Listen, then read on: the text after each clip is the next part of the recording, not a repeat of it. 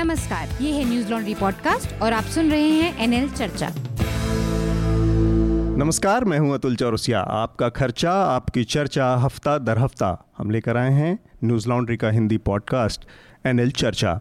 तो हमारे साथ आज दो तीन मेहमान हैं। मैं उनसे आपका परिचय कराता हूँ। हमारे साथ दिल्ली यूनिवर्सिटी में शिक्षक हैं मीडिया पढ़ाते हैं विषय पर विनीत कुमार। विनीत कुमार की किताब है, मंडी में मीडिया, जो मीडिया के ऊपर केंद्रित है। इसके अलावा हमारे साथ समन कुरैशी हैं। समन सामाजिक और मुस्लिम महिलाओं से जुड़े विषयों पर लिखती बोलती रही हैं। और हमारे साथ फ़ोन पर मौजूद हैं मुंजीर अहमद, जो कि टेक एक्सपर्ट हैं आज तक से जुड़े हुए हैं। और उनसे हम इस समय जो कैम्ब्रिज एनालिटिका और फेसबुक डाटा ब्रीच का मामला चल रहा है, उस पर हम बात करेंगे। और हमारे साथ न्यूज़ लॉन्ड्री के संवाददाता अमित भारद्वाज हैं। बीते हफ़्ते में हमारे साथ हमने कई सारी घटनाएँ देखी, कई सारे उठापटक हुए और इस बीच में हिंदी के बहुत प्रतिष्ठित कवि थे केदारनाथ सिंह, उनकी, उनका देहांत हो गया। तो उनको एक छोटी सी श्रद्धांजलि, उनकी एक कविता पढ़कर हम अपने इस कार्यक्रम को आगे बढ़ाएँगे। तो केदारनाथ सिंह की एक कविता है, बुनाई का गीत, जो कि नए जीवन, नई शुरुआत और नई उमंग की कविता है।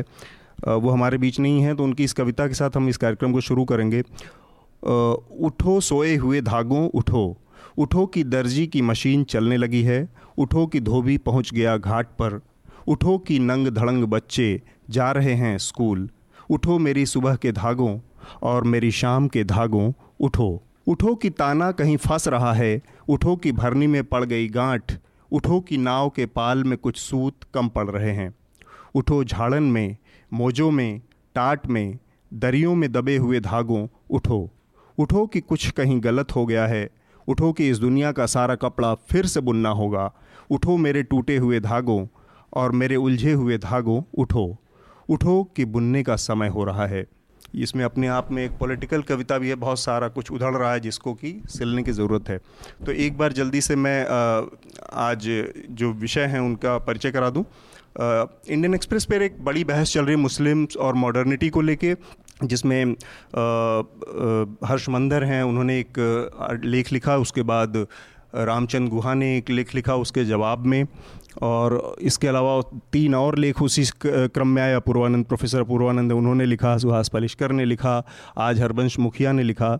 तो वो पूरी की पूरी बहस बेसिकली ये है कि मुस्लिम आ, समाज इस समय वर्तमान समय में जिस तरह की स्थितियों से गुजर रहा है उस पर आ, पक्ष प्रतिपक्ष कई सारी चीज़ें उसमें मुस्लिम महिलाओं की स्थिति की भी बात है और ओवरऑल पॉलिटिकल सिचुएशन की भी बात है। तो उस पर हम बात करेंगे। इसके अलावा एनडीए सरकार से इस हफ़्ते में ही तेलुगु देशम पार्टी ने इस्तीफ़ा अपना समर्थन वापस ले लिया है एनडीए से।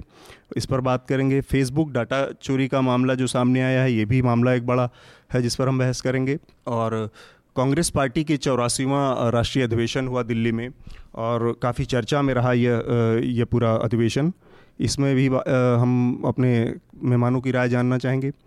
मोसुल में उनतालीस भारतीयों के फंसे होने की जो घटना थी अब सरकार ने घोषणा की है कि वे ज़िंदा नहीं हैं उन आ, सारे लोग।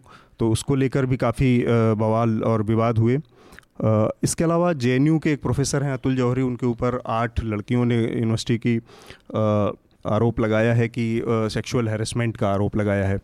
तो ये विवाद भी काफ़ी बड़ा रहा। जी हिंदुस्तान चैनल है जी न्यूज़ का उस पर एक खबर चली जिस दिन अररिया का रिज़ल्ट आया उसके एक दो दिन बाद जिसमें अररिया को आतंकिस्तान और इस तरह के के उपाधि दी गई, इस पर भी बात करेंगे।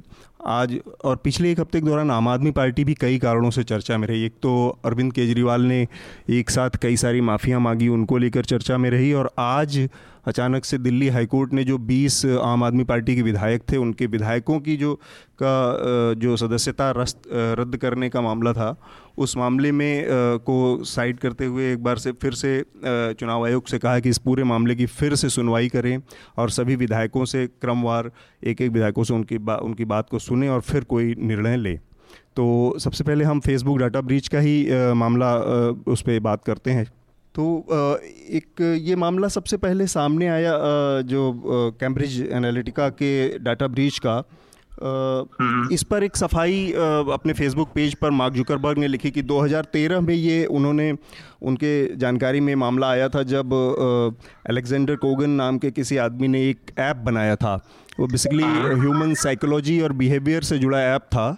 और, जी जी जी, जी तो जी. उस उस समय उस पर्टिकुलर ऐप को करीब तीन चार लाख लोगों ने आ, आ, उसको सब्सक्राइब किया था उस ऐप को और हम्म। उस ऐप के साथ जो जो कंडीशंस थी जो नियम शर्तें लागू थी उस उसके हिसाब से जितने लोग भी उन उन तीन लाख लोगों के अलावा उनके फ्रेंड लिस्ट में थे उनके डाटा भी एक तरह से इमिडिएटली उनके आ, आ, उनके ऐप में चले गए जो अलेक्जेंडर को, कोगन ने बनाया था जी जी बाद में अलेक्जेंडर कोगन ने ये डाटा कैम्ब्रिज एनालिटिका को ट्रांसफ़र कर दिया और इस इस डाटा इस पर जाके सबसे पहले आ, मेरे ख्याल से मार्क जुकाबर्ग ने आपत्ति जताई कि आप किसी तीसरे आदमी को इस तरह के डाटा नहीं दे सकते हैं। और इसके बाद उन्होंने नोटिस भेजा है फेसबुक ने दोनों को और इसको डिलीट करने की बात कही। और दोनों पक्षों ने मतलब कि अलेक्जेंडर कोगन और कैम्ब्रिज एनालिटिका ने इस पे इस नोटिस के जवाब में कहा कि उन्होंने ये सारा डाटा डिलीट कर दिया है। जी। और अब कहा जा रहा है कि वो डाटा शायद कैम्ब्रिज एनालिटिका ने डिलीट नहीं किया था और वहाँ से ये सारी बा, बात शुरू हुई और ये फिर सामने आया कि जो डोनाल्ड ट्रंप का इलेक्शन था उसमें इन हाँ। डाटा का इस्तेमाल किया गया और वोटरों के जो साइकोलॉजी या जो बिहेवियर था उसको प्रभावित करने की उनके मन को प्रभावित करने की कोशिश की गई हाँ। और इसके तार जो हैं वो भारत से भी जुड़ रहे हैं कैम्ब्रिज एनालिटिका के तो थोड़ा सा हाँ। मुंजिर आप हमें पहले ये समझाएँगे कि ये जो भारत से जुड़ रहे हैं कैम्ब्रिज एनालिटिका के तार वो क्या हैं पहली बात तो सबसे बेसिक चीज़ जो मैं यहाँ समझाना चाहूँगा, जो लोगों को समझना चाहिए, कि ये मुद्दा बड़ा बड़ा मुद्दा ये नहीं है कि कैम्ब्रिज एनालिटिका जो फॉर्म है। उसने डेटा लीक किया। अच्छा। मुद्दा बड़ा ये है कि हम इसे देखते कैसे हैं और इसे यूज़ कैसे करते हैं? फेसबुक को या फिर एक बहुत हम्म। बड़ी आ, मतलब बहुत छोटी चीज़ जिसको कहेंगे वो टर्मिनोलॉजी है लॉग इन विथ ऐप करके। और ये जो इतना बड़ा जो मामला हुआ है जिससे लगभग फेसबुक ने मार्क जकरबर्ग ने चार अरब रुपए गंवा दिए फेसबुक के स्टॉक गिरने लगे। हम्म। तो उस उसके लिए सिर्फ़ रिस्पॉन्सिबल एक चीज़ है सिर्फ़ दो क्लिक चंद क्लिक्स सिर्फ़ रिस्पॉन्सिबल है उस चीज़ के लिए हाँ. जो हम रोज करते हैं ठीक है उसे करना ये होता है जैसे कैमरेज एनालिटिका का जो ऐप था एक क्विज ऐप था जिसे कोगन हम्म। ने बनाया था हाँ. तो उससे आप सब्सक्राइब करने के लिए जब भी आप उस ऐप को यूज़ करते थे या फिर कोई भी ऐप जब एक चीज़ ये होती है कि आप फेसबुक एक खुद में ऐप है हम्म, लेकिन फेसबुक हम्म। ऐप में भी आप ऐप यूज़ कर सकते हैं हाँ. तो आप अगर फेसबुक के ज़रिए कोई दूसरा ऐप यूज़ करते हैं तो उससे होता यह है कि वो आपसे पाँच छह बेसिक चीज़ें जो होती है मांग लेती हैं जिसमें उसमें होता है कि वो आपकी प्रोफ़ाइल की जानकारी सारी ले लेगा हम्म। दूसरी चीज़ होती है कि आपके बिहाव पर वो कभी भी पोस्ट कर सकता है। तीसरी चीज़ ये हो सकती है कि आपकी पर्सनल डिटेल ले सकता है। हम्म। चौथी चीज़ ये हो सकती है कि आपके कॉन्टेक्ट ले सकता है। ठीक है तो ये सारी चीज़ें को चीज़ों को हम अलाउ करते हैं। फेसबुक के सीईओ मार्क जकरबर्ग का भी कहना यह है कि डेटा पूरी तरह से फेसबुक के ज़रिए लीक नहीं हुआ है। और ये सच भी है कहीं ना कहीं अच्छा। कि फेसबुक से कोई डेटा लीक नहीं हुआ है। डेटा हम्म। लीक आपने खुद कराया है आपने परमिशन दी है। हम्म। वो ब्रीच ऑफ़ ट्रस्ट फेसबुक के सीईओ ब्रीच ऑफ़ ट्रस्ट का इसे टर्मिनोलॉजी दे रहे हैं कि ब्रीच ऑफ़ ट्रस्ट है। तो ब्रीच ऑफ़ ट्रस्ट ये है कि फेसबुक हम्म। ने जब उस ऐप को इजाज़त दी कि आप फेसबुक को यूज़ कर सकते हैं क्रेडेंशियल के लिए तो उन्होंने डेटा डिलीट नहीं किया सिर्फ़ इतना ही। फेसबुक से कोई डेटा डिलीट नहीं डेटा लीक नहीं हुआ। डेटा लीक हम्म। उस ऐप से हुआ है हम्म। जो आपने ही अलाउ किया था मतलब एक आम यूज़र ने ही अलाउ किया था हम्म, कि हमने इस ऐप को अपना सारा डेटा दे दिया। अब जब आप एक बार अपना डेटा देने को अलाउ कर देते हैं तो वो चाहे कैसे भी कोई चेक एंड बैलेंसेस उसके पे है नहीं कि वो कैसे आपका डेटा यूज़ करेगी। तो अच्छा एक चीज़ मैं एक चीज़ बस मैं टोकना चाह रहा हूँ यहाँ पे मंजूर आपको कि ये तो ठीक बात है टेक्निकली ये कहना सही बात है कि फेसबुक से डाटा लीक नहीं हुआ आपने चूँकि परमिशन दी और exactly. उसको किसी ने उसका उसके बाद इस्तेमाल किया। लेकिन मेरा ये बिल्कुल, कहना बिल्कुल. है मेरा ये कहना है कि एज अ ले मैन आम आदमी जब हम्म, किसी ऐप हम्म, पे हम्म। जाता है जिसके की जिसका लिटरेसी लिटरेसी या जिसका जिसका ज्ञान उतना टेक्नोलॉजी को लेके उतना सीरियस नहीं है जो केवल इस इस उत्साह में वो है कि उसके किसी उसने अपने किसी साथी को देखा कि वो अगले जन्म में किस महापुरुष की तरह या किस नेता की तरह से क्या दिखेगा? और इस लालच में उसने वहाँ पे क्लिक किया तो आप उससे ये हम्म। अपेक्षा तो नहीं कर सकते उम्मीद नहीं कर सकते कि वो इतनी सारी टर्म एंड कंडीशन को अपनी प्राइवेसी से जुड़े पढ़ेगा और उसके बाद नहीं नहीं ये बहुत छोटी सी चीज़ है उसमें टर्म्स एंड कंडीशन नहीं होती आप जैसे ही कोई भी ऐप जो 2014 के बाद फेसबुक ने पॉलिसी में बदलाव किया था हम्म। आप जैसे ही कोई भी किसी भी ऐप पर क्लिक करते हैं तो परमिशन माँगता है तो बोल्ड लेटर्स में दिखता है कि वो ऐप आपके बिहाव पर पोस्ट कर सकता है तो यहीं पे आपके माथे पे खट, में खटक होनी चाहिए कि अगर ये ऐप आपके बिहाव पे पोस्ट कर सकता है तो वो ऐप कुछ भी कर सकता है। तो आपको ये चीज़ तो थोड़ी सी देखनी पड़ेगी। डिजिटल लिटरेसी होनी बहुत बड़ी चीज़ है। हाँ, तो यहाँ पे असली मामला डिजिटल लिटरेसी हाँ, एक का बात है। और बता दूँ कि फेसबुक ने इस बार जो मार्क जकरबर्ग ने बयान दिया है तो उसने उन्होंने यही बात कही है कि अब वो ऐसा करेंगे। गलती उन्होंने मानी है और गलती इसलिए नहीं मानी है कि डेटा उन्होंने लीक कर दिया। गलती इसलिए मानी है कि पॉलिसी जो थी थोड़ी सी ढीली थी जिसे अब अब अब ज़्यादा मज़बूत बनाएँगे।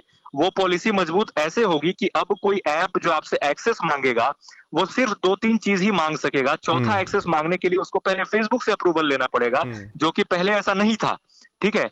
तो पहले क्या था अभी भी क्या है मौजूदा वक्त में ऐसा है कि आप जैसे भी किसी ऐप को परमिशन देते हैं फेसबुक हम्म, पे तो वो आपकी सारी जानकारियाँ ले लेता है और अब वो चाहे जो भी कर सकता है उस ऐप से।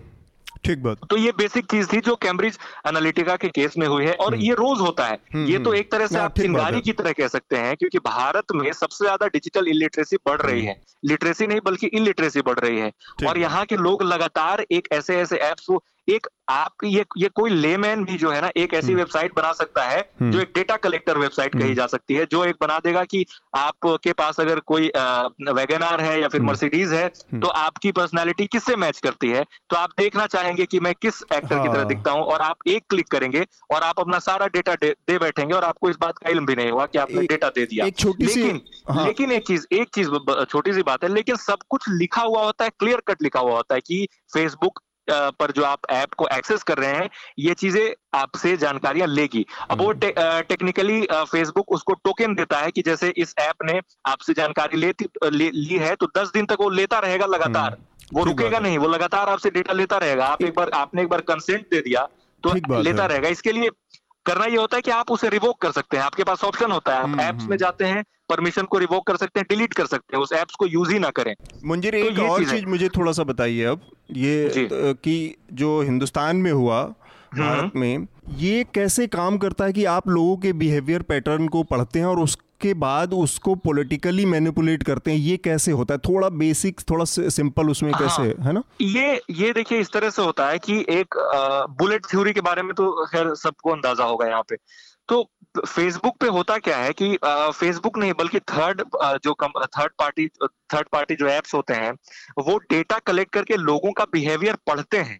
कि वो किस चीज़ में दिलचस्पी ले रहा है वो किस बारे में पोस्ट कर रहा है ठीक है हम्म, हम्म। फिर उसको उस तरह के विज्ञापन दिए जाते हैं क्योंकि फेसबुक के सारे विज्ञापन जो होते हैं वो सारे टारगेटेड होते हैं वो आपके पर्सनल होते हैं आपके चॉइस पे होते हैं आप किससे बात कर रहे हैं उस हिसाब से होता है तो वो आपके दिमाग में वो भरता जाता है जैसे फॉर एग्ज़ाम्पल अगर आपने आ, आप फेसबुक यूज़ करते हैं और आप तीन चार थर्ड पार्टी एप्स भी यूज़ कर रहे हैं जिसमें से मान लिया किसी पीआर कंपनी का ऐप यूज़ कर रहे हैं हम्म। ठीक है आपने उसे लॉग कर लिया और आप फेसबुक पर किसी एक नेता की बुराई लिख रहे हैं हमेशा हम्म। लिख रहे हैं तो अगले दिन से या फिर धीरे धीरे करके चारों तरफ़ न सिर्फ़ फेसबुक बल्कि आपके गूगल आपका जो क्रोम है ब्राउज़र है या फिर आपके फ़ोन में ऐसे विज्ञापन आपको दिखने लगेंगे जिसमें लगेगा कि आप जिस नेता की बुराई कर रहे हैं वो दरअसल अच्छा है हम्म। ठीक है तो वो धीरे धीरे धीरे आपका परसेप्शन चेंज होता रहता है और ये ए, एक एक छोटी सी ये एग्ज़ाम्पल है हम्म। इसी तरह की जो प्यार कंपनियाँ हैं जो कैम्ब्रिज एनालिटिका की तरह कंपनियाँ हैं वो डेटा कलेक्ट कर करके लोगों को समझती हैं पढ़ती हैं उसके बाद मैनिपुलेट करती हैं हम्म। और फिर जिसके पक्ष में वो जाना चाहती हैं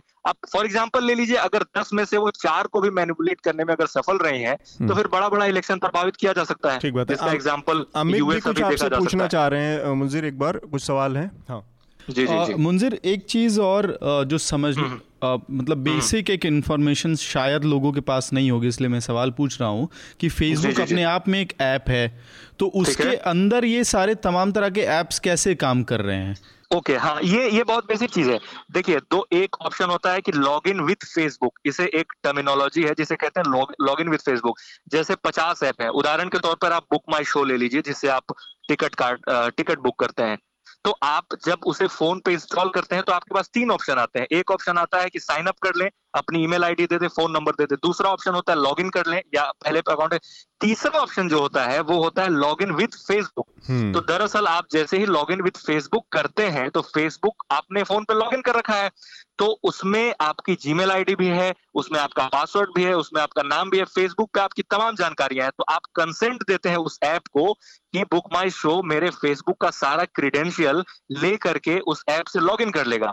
तो जैसे ही आपने कंसेंट दे दिया तो उस ऐप से आप लॉग इन कर पाएँगे बिना अपनी आईडी और पासवर्ड दिए हुए और ये सबसे सिंपलेस्ट वे है लोग हम्म। लोगों को सबसे आसान ये लगता है कि फ़ोन में फेसबुक ऑलरेडी चल रहा है तो सिर्फ़ लॉग इन विद फेसबुक कर दिए तो होता क्या है उसके बाद उस ऐप पे एक टोकन चला जाता है जिससे वो आपका डेटा लगातार ले सकता है हम्म। तो वो एक ऑप्शन आप अगर फेसबुक के अकाउंट सेटिंग्स में जाएँगे तो वहाँ पे एक ऐप करके ऑप्शन होता है जिसमें आपने पूरी पूरी जब से फेसबुक लॉगिन किया जब से फेसबुक शुरू किया जितने एप्स को आपने परमिशन दिया हुआ है वो सारी एप्स आपको दिखती है। जहाँ से अगर आप चाहें तो उसे डिलीट कर सकते हैं काफ़ी आसानी से परमिशन रिवोक कर सकते हैं।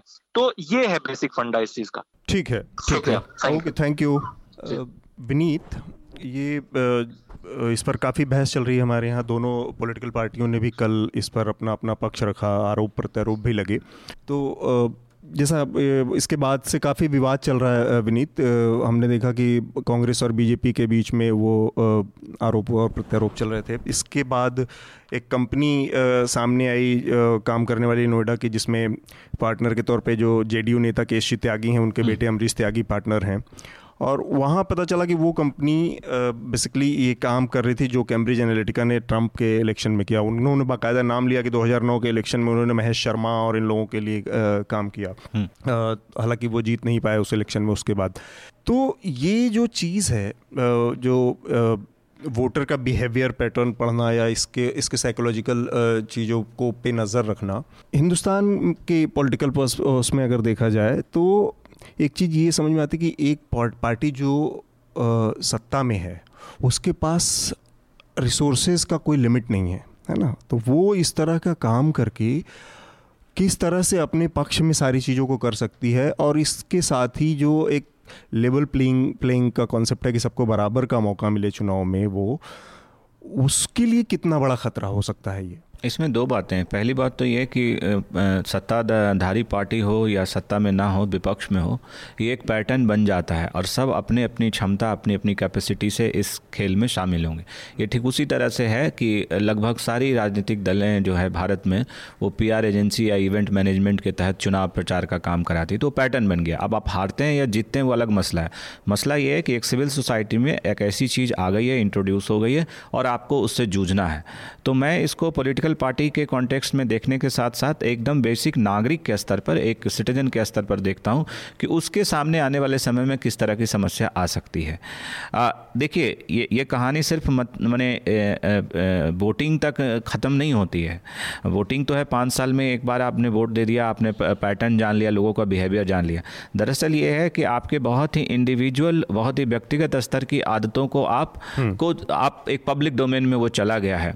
और इससे जो सबसे बड़ा बड़ा थ्रेट है। जैसे ये जो बुलिंग इतनी है इतनी इतनी जो ट्रोल हो रहे हैं वो क्या है? वो आपका एक पैटर्न ही तो आपके आपकी सब चली गई है। हम्म। मैं, मैं जैसे फेसबुक जिस टाइम लाइन पर हूँ तो मेरे साथ ज़्यादातर जो लोग हैं जुड़े हुए एकेडमिक्स के हैं और मीडिया के लोग जुड़े हुए हैं और बहुत सीरियस लोग हैं। आ, लेकिन इसमें मैं ये देखता हूँ अतुल कि बहुत सारे लोग जो जो ऐप की बात कर रहे हैं कि आप तीस साल बाद कैसा दिखेंगे मरने के बाद आपके आधार कार्ड का क्या होगा तो ये सारे जो फन के लिए होते हैं और बहुत सीरियस हम्म। लोग उसमें प्रोफेसर उसमें बड़े जर्नलिस्ट एडिटर सब शामिल होते हैं हाँ, अव्वल तो मुझे उनसे सवाल सिर्फ़ ये करना है कि आपकी ज़िंदगी में प्लेजर और फ़न के लिए कोई चीज़ बची नहीं है जो ऐप्स में आ रहे हैं? मैंने मैं थोड़ा क्रिटिकल होकर देख रहा हूँ कि आपके पास इतना सच में समय है एक प्रोफेसर के पास इतना समय है कि वो देखेंगे कि चालीस साल में आपकी शक्ल कैसी दिखती है।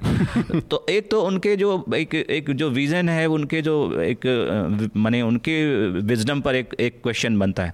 दूसरी चीज़ इसमें यह बनती है कि धीरे धीरे धीरे इतना ज़्यादा कबाड़ और जंक आपके डिजिटल प्लेटफॉर्म में आ गया है कि जो सही के सवाल हैं जो जेनविन क्वेश्चन है वो बहुत पीछे चले जाएँगे।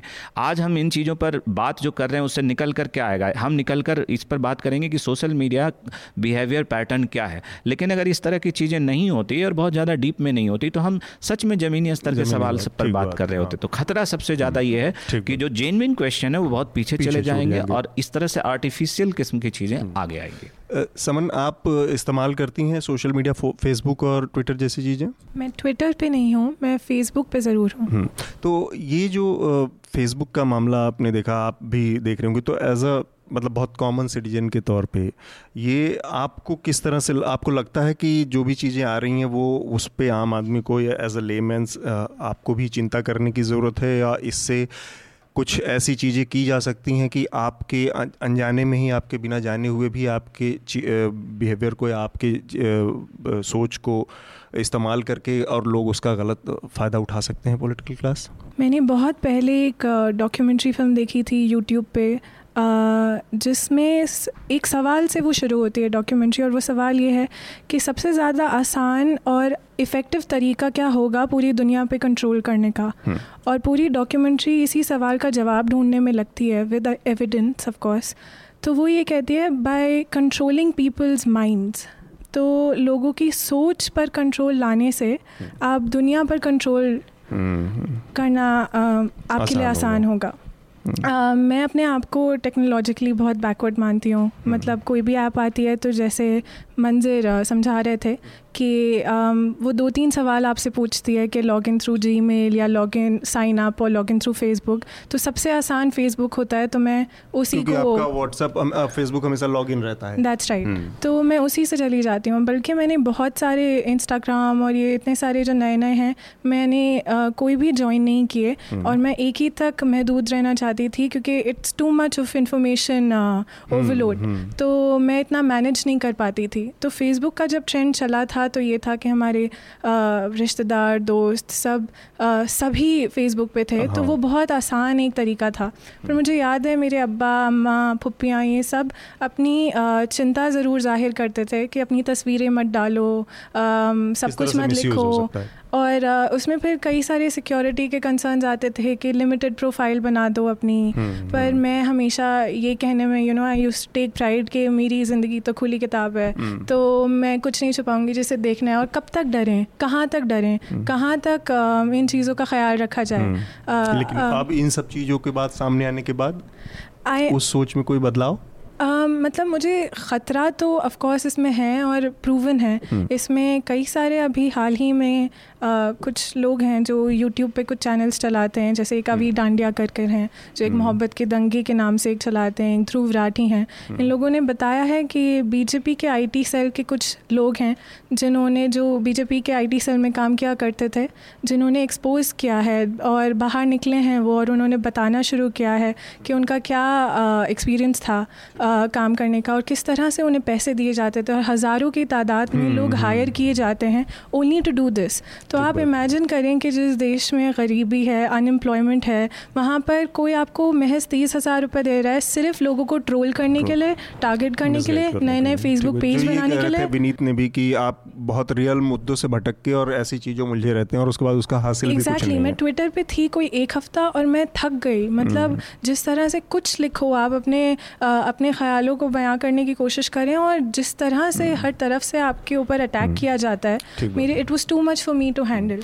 Amit ये मामला जिस तरह से सामने आया और पूरा एनडीटीवी का जो एक्सपोज हुआ उसका इंडिया कॉन्टेक्स्ट में तो आपने इसको कैसे फॉलो किया? मतलब ये इंडियन पॉलिटिकल पार्टीज़ के लिहाज से हम्म। क्या पॉलिटिकल पार्टियाँ इतनी सीरियसली इसमें इन्वॉल्व हैं या किसी तरह का करप्शन और वो आ, के दायरे में इसको देखा जा सकता है? देखिए एक तो जो कल का इंटरव्यू है और जो अवनीश राय हम्म। खास करके जो सामने आए हैं हम्म। तो अपने आप में एक ट्रेंड को बताता है कि जब इस वक्त भी तमाम तरह की छोटी मोटी जो कंपनियाँ हैं जो पॉलिटिकल कैंपेनिंग के काम से जुड़ी हुई हैं सोशल मीडिया पे पॉलिटिकल कैंपेनिंग के काम से वो हम्म। बहुत ही ऊपर के स्तर पे काम कर रही हैं मतलब वो गहराई तक जा भी नहीं पाई हैं और ये व्यक्ति 2009 में ऐसे काम कर रहा था जैसे कि बूथ लेवल वोटर प्रोफाइलिंग की बात हाँ। कर रहा है कर रहे हैं वो और 2010 के चुनाव में ये हम्म। बिहार के चुनाव में किया गया 12 में उत्तर प्रदेश में ये एक्सपेरिमेंट किया गया हम्म। तो उसका लंबे समय में जो एक्सपेरिमेंट हुआ और वो जब ध्यान दीजिए वो कहते हैं कि एक्सपर्ट्स फॉरेन से यूएस से यूके से आते थे हम्म। और वो लोग डेटा प्रोफाइलिंग करते थे वोटर्स की हम्म। तो उसका रिज़ल्ट अब आपको दिखने लगा है आ, कल जो मेरी बातचीत हुई सुनील अब्राहम से और जो इंटरव्यू हम लोग पब्लिश कर रहे हैं अपने यहाँ हम्म, पे उसमें ये बात वो स्पष्ट रूप से कहते हैं तीन स्टेजेस हैं वोटर हम्म। ये कैसे सीए जैसी एजेंसीज कैसे इफ़ेक्ट कर सकती हैं। पहला तो है कि प्रो मान लीजिए फॉर इंस्टेंस क्योंकि इंडिया के कॉन्टेक्स्ट में हम बात कर रहे हैं तो हम्म। भारतीय जनता पार्टी अभी सरकार में है तो उसको हाइपोथेटिकली मान के चलते हैं हम्म। अगर आप नरेंद्र मोदी के समर्थक हैं तो आपका पूरा का पूरा डेटा प्रोफाइलिंग जो होगा वो इस तरह से होगा कि सिर्फ़ नरेंद्र मोदी से जुड़ी हुई चीज़ें और उनकी उपलब्धियाँ ही आपको दिखाई जाएँ हम्म। और चुनाव में आपको एनकरेज किया जाए कि आप बाहर जाएँ और वोट दें और अगर आप नहीं जाते हैं तो इस तरह का भी कंटेंट आएगा कि आप नहीं वोट करेंगे तो नरेंद्र नरेंद्र मोदी हार जाएँगे हम्म। तो पहला तो है इंश्योरिंग कि जो लोग सपोर्टर हैं वो वोट करें हम्म। दूसरा जो फ्लोटिंग वोटर है उसके दिमाग पे धीरे धीरे कैप्चर करना हम्म। कि आप सत्ता पक्ष के तरफ़ जाएँ और जो विपक्षी पार्टियों के समर्थक हैं उनके पूरे के पूरे सोशल मीडिया इंटरेक्शन को इतना डिप्रेसिंग बना देना हम्म। कि वो उनको लगे कि ये चुनाव और तमाम तरह के मुद्दे जो हैं उससे कोई बदलाव नहीं होगा वो होपलेस हो जाएँ और वो वोट करने के लिए बाहर ही ना निकले हम्म। और ये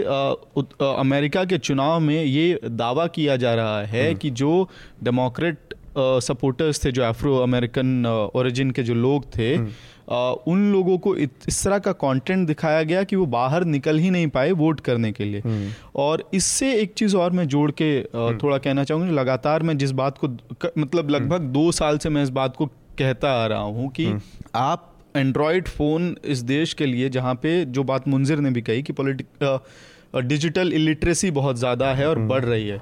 और ये इसलिए भी है कि किस तरह का फ़ोन सेल फ़ोन हम इस्तेमाल करते हैं अपने देश में। एंड्रॉयड फ़ोन्स का इस्तेमाल सबसे ज़्यादा है हमारे देश हाँ। के अंदर। और एंड्रॉयड फ़ोन में कंपनी वाइज आपको फ़र्क दिखेगा। आ, किसी एक कंपनी का आप फ़ोन इस्तेमाल करते हैं तो वो आपसे परमिशन किस किस चीज़ का मांग रहा है एप्लीकेशन। वो भी शो नहीं करता है। कुछ कंपनियाँ ये इंश्योर करती हैं कि जब आप एप्लीकेशन डाउनलोड करें तो वो शो करे कि आपका एसएमएस पढ़ेगा आपका कैमरा पढ़ेगा। अच्छा इस पढ़ेगा इस बात को बहुत सीरियसली लेने की ज़रूरत है। आज हमारे दर्शक जो लिसनर्स हैं वो हम्म। अब फ़ोन में जो भी ऐप्स रख रहे हैं मान लीजिए आप अगर एसएमएस का आपने एक्सेस दिया क्या फ़र्क पड़ता है? या टॉर्च का एक एप्लीकेशन आप डाउनलोड हम्म। करते हैं। अब इसमें दो तीन सवाल हैं कि अगर आप टॉर्च एप्लीकेशन डाउनलोड कर रहे हैं जिसका काम है कि लाइट दिखाए वो आपका एसएमएस क्यों पढ़ना चाह रहा है? वो आपके कैमरे का एक्सेस क्यों चाहता है? माइक्रोफोन का एक्सेस क्यों चाहता है सारा हाँ। तो जब एक्सेस जाएगा तो वो आपका ओटीपी भी पढ़ सकता है। तो फ्रॉजुलेंट फाइनेंशियल ट्रांजेक्शन भी हो सकते हैं नंबर एक। नंबर हम्म। दो गैलरी में अगर है तो जो तस्वीरें आप खींच रहे हैं इंस्टेंटली वही तस्वीर अगर आप डेटा से कनेक्टेड हैं तो वो तस्वीर ऑटोमेटिकली इनके पास चले जाएगी। तीसरा कि आपका लोकेशन आप किस तरह के जगहों पे कितना समय बिता रहे हैं ये तमाम चीज़ें इन मतलब फेसबुक से बाहर भी जितना डेटा आपका है फेसबुक तो एक है ही है सबसे बड़ा खतरा। उससे बाहर ये तमाम डेटा आप एक ऐसे थर्ड पार्टी एप्लीकेशन को दे रहे हैं जिसके बारे में आपको कोई जानकारी, जानकारी नहीं है। इसमें आखिरी चीज़ जो मैं जोड़ना चाहूँगा हम्म। एक हाल फ़िलहाल में दिसंबर में एक रिपोर्ट आई थी जिसमें भारत में सौ जो सबसे ज़्यादा इस्तेमाल किए जाने वाले एप्लीकेशंस थे मोबाइल एप्लीकेशंस थे उनमें से ज़्यादातर एप्लीकेशन इस लिस्ट में थे। उसमें उस उस रिपोर्ट में ये पाया गया कि ये तमाम एप्लीकेशन आपका डेटा आपसे बिना पूछे लेते हैं उसको अब्यूज़ करते हैं और आपके एप्लीकेशन डिलीट करने के बाद भी वो डाटा उनके पास वो डेटा डिलीट नहीं होता है।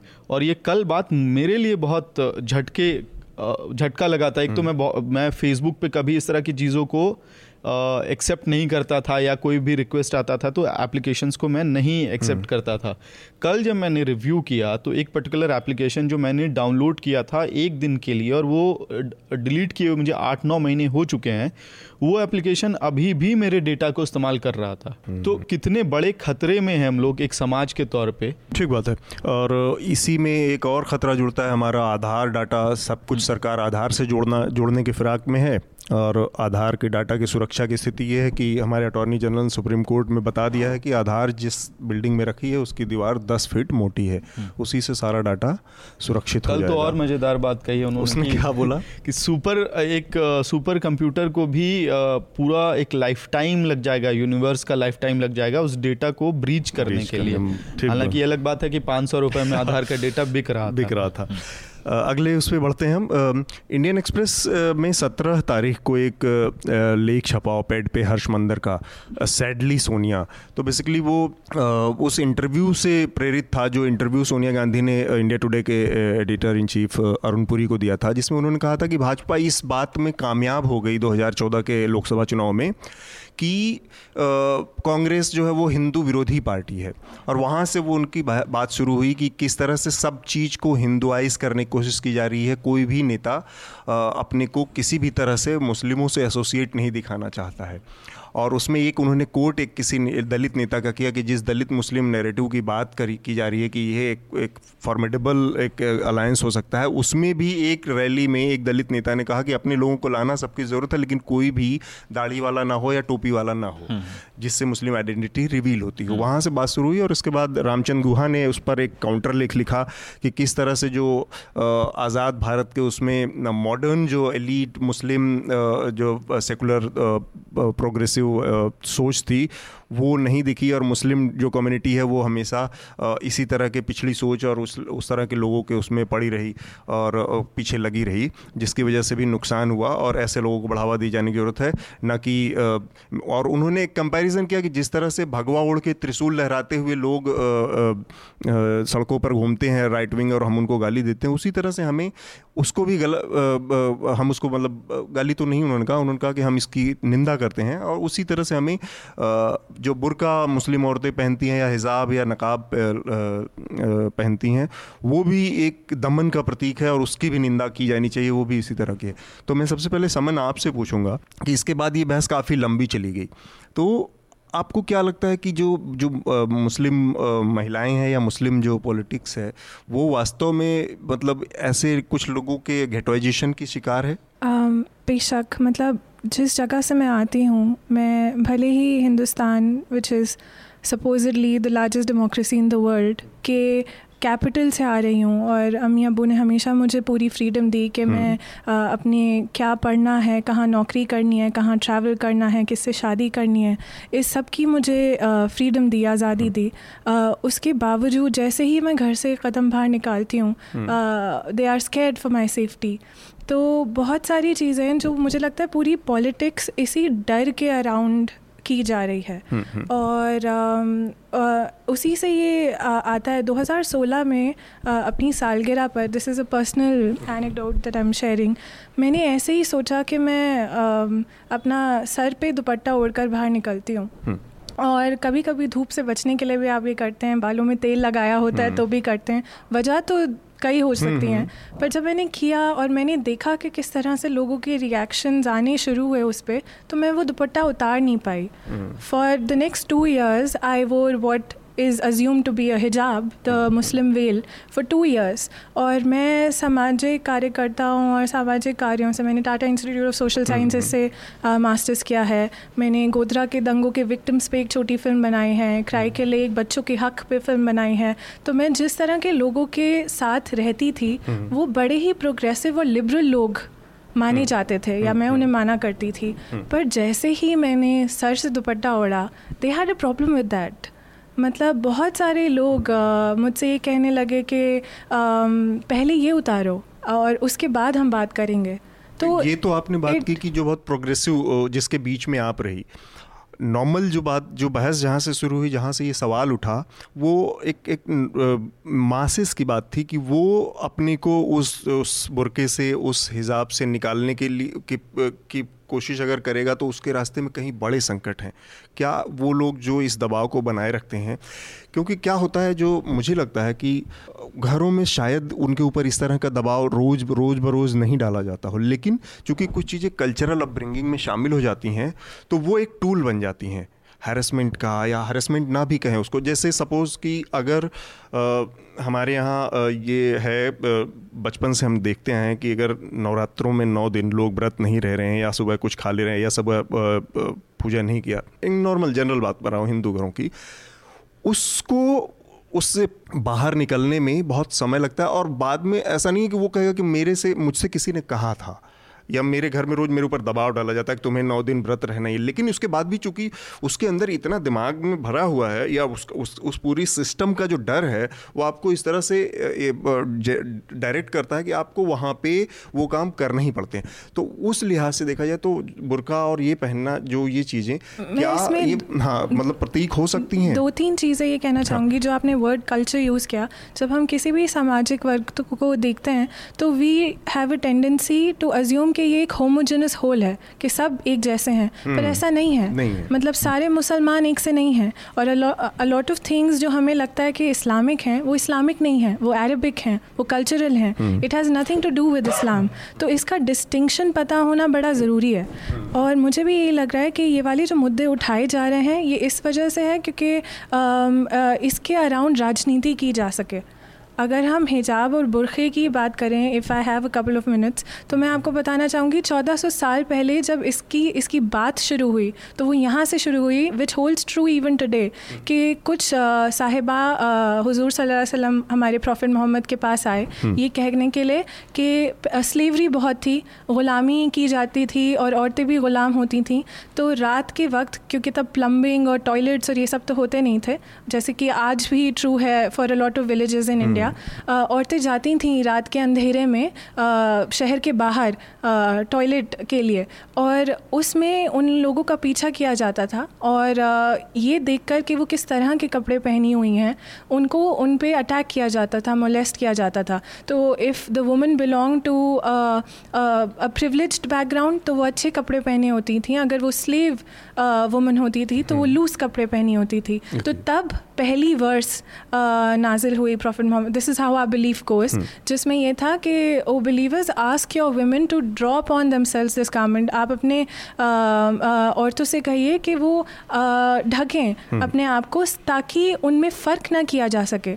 अच्छा। तो यहाँ से और फिर हम मैं फिर से यही बात कहूँगी कि अगर कुरान पाक में 114 सूर, सूर चैप्टर्स हैं जिसमें 6000 से ज़्यादा वर्सेस हैं hmm. उन 6000 में से केवल तीन हैं जो औरतों के कपड़ों से मुतालिक कोई भी बात कहती हैं hmm. तो ये सबसे बड़ा मुद्दा कैसे हो सकता है इसे मुद्दा हम्म। बनाया जा रहा है और ये मानना कि जो भी औरत बुरखा पहन हम्म। रही है या हिजाब कर रही है हम्म। वो उस पर थोपा गया है पेट्रियाकी तो हमारे आ, समाज का बहुत हाँ। बड़ा हिस्सा है और ये सिर्फ़ मर्द नहीं थोपते औरतों पे बल्कि औरतों ने भी अपना ये सबॉर्डिनेट स्टेटस जो है वो उसे इंटरनलाइज कर कर अपना लिया है। ठीक बात। विनीत मैं आपसे इस पर जो पूरी बहस इंडियन एक्सप्रेस की चल रही है उसको आप किस तरह से देखते हैं? मतलब एक मुझे एक चीज़ जो मिसिंग लगी वो ये थी कि बहस शुरू हुई और एक एक सिविल सोसाइटी में सिविल डिबेट और इस तरह की चीज़ें और इस तरह की बहसें चलना कोई बहुत अच्छी बात है। एक बहुत हेल्दी वो ट्रेडिशन का हिस्सा है, माना जा सकता है।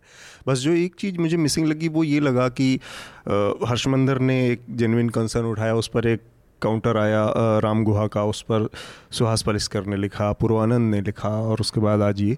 लेकिन जो जो लोग इस पूरी बहस के केंद्र में हैं, वो है मुस्लिम समाज, मुस्लिम महिलाएँ, बुरका और ये सारी चीज़ें, वो लोग इस पूरी बहस से बाहर हैं। तो वो जो एक्चुअल स्टेक होल्डर है, उसको इसमें शामिल नहीं करना क्या एक मिसिंग है? अतुल मैं अपनी बात रखूँ इसके पहले मैं पीछे की बात थोड़ा जोड़ता हूँ। आपने कहा कि वो डराने वाली बात जो सोनिया गांधी के इंटरव्यू के हवाले से। आ, 2014 मुझे याद है 2014 में एक नया पैटर्न बना और जिसका संबंध ये फेसबुक वाले मामले से भी है। 2014 हम्म। में ये पैटर्न बना कि अगर इस अमुक पार्टी की सरकार नहीं बनती है तो आर्थिक रूप से बहुत पीछे चले जाएँगे। हम्म। जो उनके खिलाफ थे उनको ये कहा कि ये अगर इस पार्टी की सरकार आएगी तो बहुत ही बर्बर स्थिति हो जाएगी बहुत ही अराजक स्थिति हो जाएगी। जो सेकुलर माइंडसेट के लोग बहुत प्रोग्रेसिव है उनके लिए दिक्कत हो जाएगी। हम्म। तो डर जो है उसके कई क्लस्टर बने और उसका कई वर्जन बना। ये हमें बहुत समझने की ज़रूरत है। और इस हिंदुस्तान में सिर्फ़ और सिर्फ़ राजनीतिक स्तर के डर नहीं है या फिर हिंदू और मुसलमान का डर नहीं है। आर्थिक स्तर के भी दबाव है। आप नोटबंदी का पूरा उदाहरण देख लीजिए डिमोनिटाइजेशन का पूरा। उसमें आपको एक आर्थिक स्तर का भय दिखाया जाता है कि ये हम्म। देश जो है वो आर्थिक रूप से बहुत पीछे चला जाएगा। खैर हम्म। अब जो ये पूरे बुरके वाली प्रकरण है तो देखिए एक एकेडमिक्स का आदमी होने के नाते होना चाहिए कि इसमें जो जिनका स्टेक है वो उस पर बात करें और बहुत खुलकर बात करें हम्म। लेकिन मैं इसको एकदम डिब्बा बंद टाइप के डिस्कोर्स में नहीं देखता हूँ हाँ। मैं ये देखता हूँ कि समाज का एक प्रोग्रेसिव माइंड छोटा सा छः सात लोगों ने अभी लिखा है हम्म। अभी तो कहानी ख़त्म नहीं हो सकता हम्म। आने वाले समय में जुड़े तो अभी बहुत फौरी तरीके से ये कह देना कि जिनका स्टेक है वही लोग इस पर नहीं बात करें अच्छी स्थिति नहीं है। मुझे लगता है ये बहुत ही जल्दीबाजी का जल्दीबाजी का निर्णय है। हम्म। और विमर्श जो है कोई भी डिस्कोर्स जो उसका उसका जो कैनवस होता है वो बहुत बड़ा होता है। और हमें इंतज़ार थोड़ा तो करना चाहिए। हम्म। ये ठीक उसी तरह से है कि दलित विमर्श है जो सिर्फ़ दलित करेंगे तो दलित विमर्श हो जाएगा।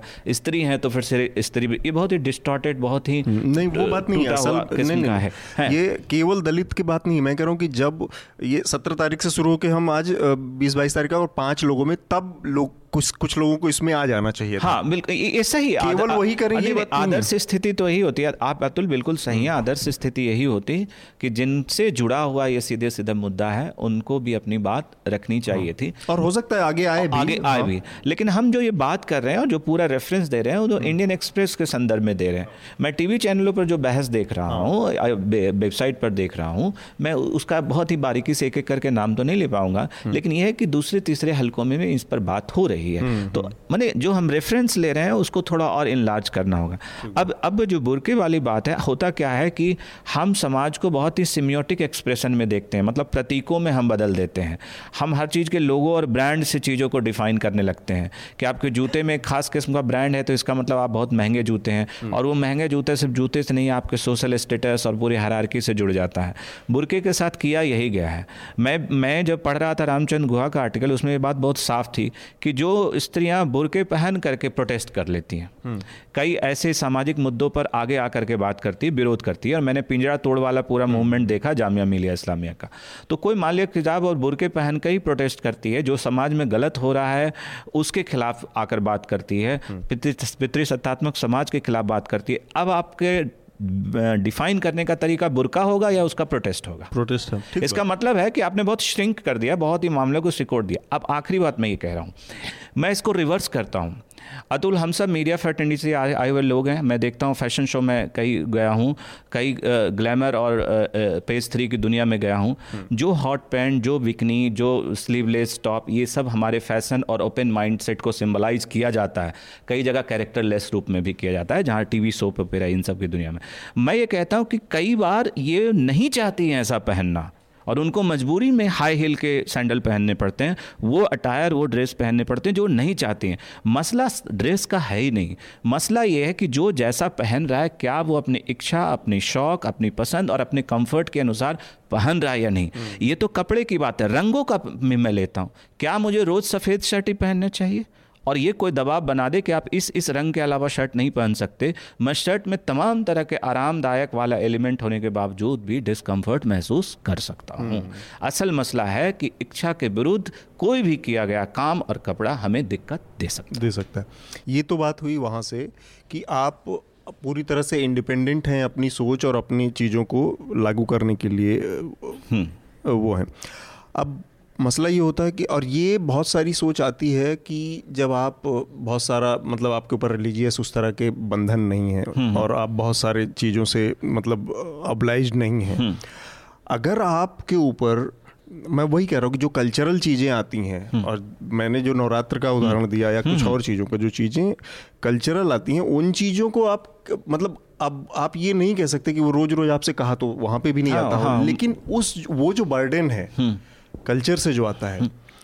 अब मुझे बचपन में अपने या उन लड़कियों को कभी ये अच्छा मुझे ये, मैं अगर बुरका पहलूँ अगर मान लीजिए नवरात्र या दोनों चीज़ों में किसी को ले लिया, वो जो बुरका पहना गया पहली बार, वो कहाँ से आया? उस समय तो लड़की, जिस, आप आज 22 साल और 25 साल या 30 साल की उम्र में बता रहे हैं कि अल्टीमेटली मेरे चॉइस का मामला है कि मैं कंफर्ट हूँ और मैं क्या बात करूँ, लेकिन जब 12 साल की 15 साल की उम्र में वो किया गया, या जब आठ साल नौ साल की उम्र में पहली बार मुझे नवरात्र का व्रत रखना पड़ा क्योंकि पूरे घर में और कोई नहीं था चूल्हा हम्म। नहीं जलना था उस समय आपकी अपनी सोच आपकी इंडिपेंडेंस का तो कोई महत्व तो नहीं था। हम्म, तो उस उस चीज़ को भी देखना पड़ेगा देखना चाहिए हमें कि अल्टीमेटली आपको कल्चरल जो बर्डन्स आते हैं उससे भी लड़ना पड़ता है आपको। और अल्टीमेटली बहुत सारी चीज़ें जिससे लड़के लोग अलग हुए बहुत सारी सती प्रथा से लेकर तमाम चीज़ें चलती थी ना। हम्म। बाल विवाह और बच्चों का ये सारी चीज़ें चलती थी उन्हीं लोगों के साथ वही लोग शिकार थे। अतुल देखिए इसमें मैं मौजूदा दौर में जो संकट देख रहा हूँ वो आप बात करें कि हमारी ट्रेनिंग पारिवारिक स्तर पर कल्चरल हाँ। बहुत हाँ, सारी चीज़ें आज का जो संकट है जो समय ने जो बात की आज का संकट ये नहीं कि हमारे घर के माता पिता लोग इन चीज़ों पर दबाव बनाते हैं। हमारे गार्जियन बहुत ज़्यादा पैदा हो गए एक दर्जन तो माता पिता हमारे पैदा हो गए मेरे माता पिता को बहुत सारी चीज़ों से दिक्कत नहीं है। उदाहरण के तौर पर इंटर कास्ट मैरिज मेरे माता पिता को दिक्कत नहीं है। लेकिन अगर पता चल जाए कि मैंने दूसरी कम्युनिटी के लड़के या दूसरी कम्युनिटी की लड़की से शादी की है, वो आपकी हत्या कर सकते हैं और आपका खतरा वहाँ से है। देखिए, ये तो हम बात कर रहे थे बहुत लीनियर बहुत एक रेखीय रेखीय बात कर रहे थे कि हमारा घर, परिवार, नाते, रिश्तेदार प्रोग्रेसिव हो जाएँगे, हमारा संकट दूर हो जाएगा। लेकिन हमारा संकट गहरा इसलिए हो गया है कि हमारे माता पिता और घर के लोगों ने एक वक्त के बाद समझदारी दिखाई है। उनको बात समझ में आ गई है लड़के लड़की बराबर होते हैं, जाति जैसी कोई चीज़ नहीं होती है। लेकिन ये जो हमारे आसपास एक दर्जन गार्जियन पैदा हो गए हैं, असल खतरा वही, वहीं से है। आप पीछे उठाकर दो ढाई साल की घटनाएँ देखिए और जितनी हत्याएँ हुई हैं, उसमें किसके घर के लोगों ने शादी का विरोध किया है?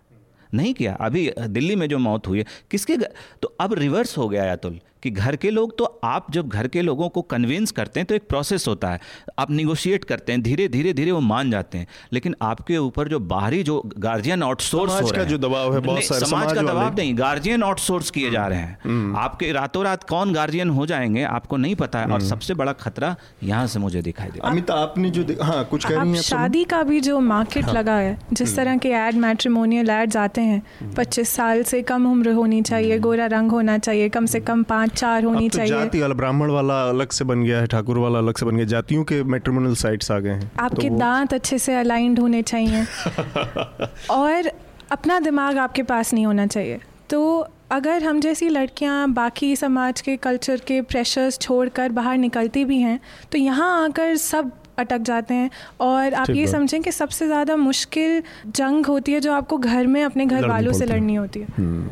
और दूसरी चीज़ ये है ना कि कौन एजेंसी है जो हमको एश्योर कर रही है कि अगर आप हम्म। ऐसा करते हैं हमारा संविधान तो एश्योर कर दे रहा है ना एक हम्म। तरह से कि आप ये सब अगर जाति ये सब तोड़ते हैं तो आप उस आपका ये सारा मौलिक अधिकार के अंतर आता है लेकिन कौन सी एजेंसी ऐसा एश्योर exactly. करती है मैं ये इंस्टीट्यूशनल प्रॉब्लम हाँ। इस देश में बहुत है कि आपका संविधान बहुत आदर्श बहुत ही बढ़िया बहुत खूबसूरत है लेकिन उसको इम्प्लीमेंट कराने के लिए उसके कोर वैल्यूज़ को स्थापित करने वाली ना तो कोई संस्था है ना इन साठ सालों मेरा हमेशा मानना है कि किसी भी सोशल प्रॉब्लम के का सबसे बड़ा सोल्यूशन और सबसे आसान सोल्यूशन यहाँ की पॉलिटिक्स होती है लेकिन वो पॉलिटिक्स ने कभी भी इस दिशा में सीरियस कोशिश नहीं की कि जो कॉन्स्टिट्यूशन जिन वैल्यूज़ की बात करता है जिनको हमें सेकुलरिज्म को या एंड कास्टिज़म को जिस चीज़ को हटाना है उस दिशा में कोई भी सीरियस प्रयास साठ सत्तर सालों में देखा हो। अमित आपका क्या उस पर वो राय है ये जो पूरी बहस इंडियन एक्सप्रेस की चल रही है? जी आ, से जो पूरा मामला है जैसे कि बात बार बार कही जा रही है और ये आम आर्ग्यूमेंट होता है कि कल्चरल हेजमनी है जो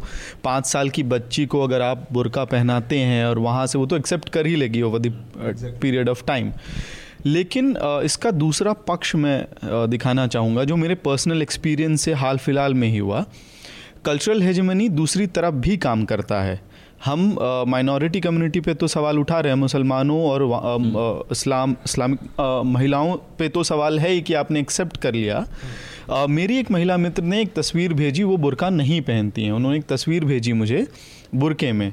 और पहली बार जब वो तस्वीर मैंने देखी और ये बात मैंने उनको भी नहीं कही है अभी तक मैं बहुत असहज मुझे महसूस हुआ कि ये क्या है मतलब क्यों पहनना है। मैंने एक सवाल भेजा और उसके बाद आ, उसको कवर अप में भी कहा कि नहीं ठीक है जो करना है करो। ये भी एक कल्चरल हेजमनी का प्रोसेस है मेजॉरिटी कम्युनिटी के तरफ़ से हम्म, जहाँ हम्म, हम्म। हमारे दिमाग में भर दिया गया है कि अगर कोई बुरका पहन रहा है तो उसकी चॉइस नहीं होगी उसके ऊपर थोपा गया होगा।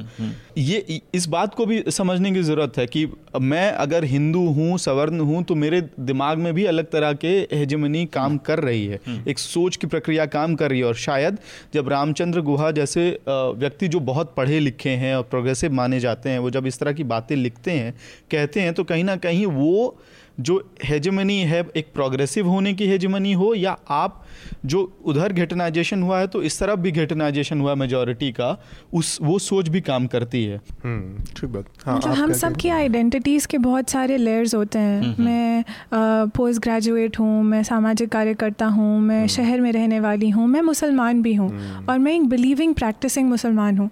तो जब रिफॉर्म मूवमेंट्स चली थी तो चाहे राजा राम मोहन रॉय की हो उन सबने भी क्या किया सबसे पहले जो सारे रिलीजियस टेक्स्ट थे उनको आम आदमी की लैंग्वेज में ट्रांसलेट करना शुरू किया। आई थिंक प्रॉब्लम यहीं आ जाती है कि बहुत ही कम हम्म। मुट्ठी भर लोग रिलीजन को पढ़ते इंटरप्रेट करते हैं और लोगों को बताते हैं कि उन्हें किस तरह से रिलीजन क्या है और उन्हें क्या करना है। हाँ, और लेकिन वो भी कितनी क्रेडेंशियल्स हैं उसको इंटरप्रेट करने की ये भी तय नहीं होता। आ, दूसरा पॉइंट मैं ये कहना चाह रही थी कि जब हम फंडामेंटलिस्ट के बारे में सोचते हैं तो हम सोचते हैं रिलीजियस फैनेटिक्स रिलीजियस फंडामेंटलिस्ट पर what about liberal fanatics and liberal fundamentalists जो जो एक मुखौटा पहने हुए लिबरलिज्म का जो प्रोटे हर प्रोटेस्ट में हर जंतर मंतर की प्रोटेस्ट में शामिल होंगे जो हमेशा ह्यूमन राइट्स की बात कर रहे हैं ट्रांसजेंडर राइट्स की बात कर रहे हैं औरतों के हक की बात कर रहे हैं वो बात कर रहे हैं वो सिस्टम को चैलेंज कर रहे हैं लेकिन जैसे ही और ये मेरा पर्सनल एक्सपीरियंस है हम्म, हम्म। जैसे ही मैं हिजाब पहन के वहाँ जाती हूँ सडनली सारे सवाल उसी से रिलेटेड होते हैं।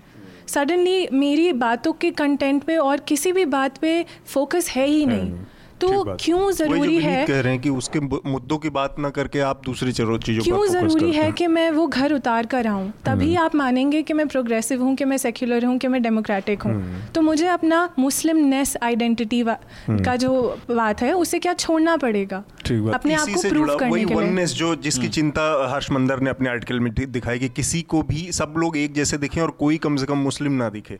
ये वो इससे जुड़ा एक बहुत छोटा सा है जिसको बाद ये इस इशू को हम समअप करेंगे। हमारे यहाँ एक एक रिपोर्टर थी बहुत अच्छी रिपोर्टर सहला आ, आ, नाम था उनका। सहला कैंपस पॉलिटिक्स कवर करती थी और उन्होंने एक दिन आ, कुछ एक वीडियो किया था एक कुछ मेरे ख्याल से एक मौलाना के ऊपर है ना?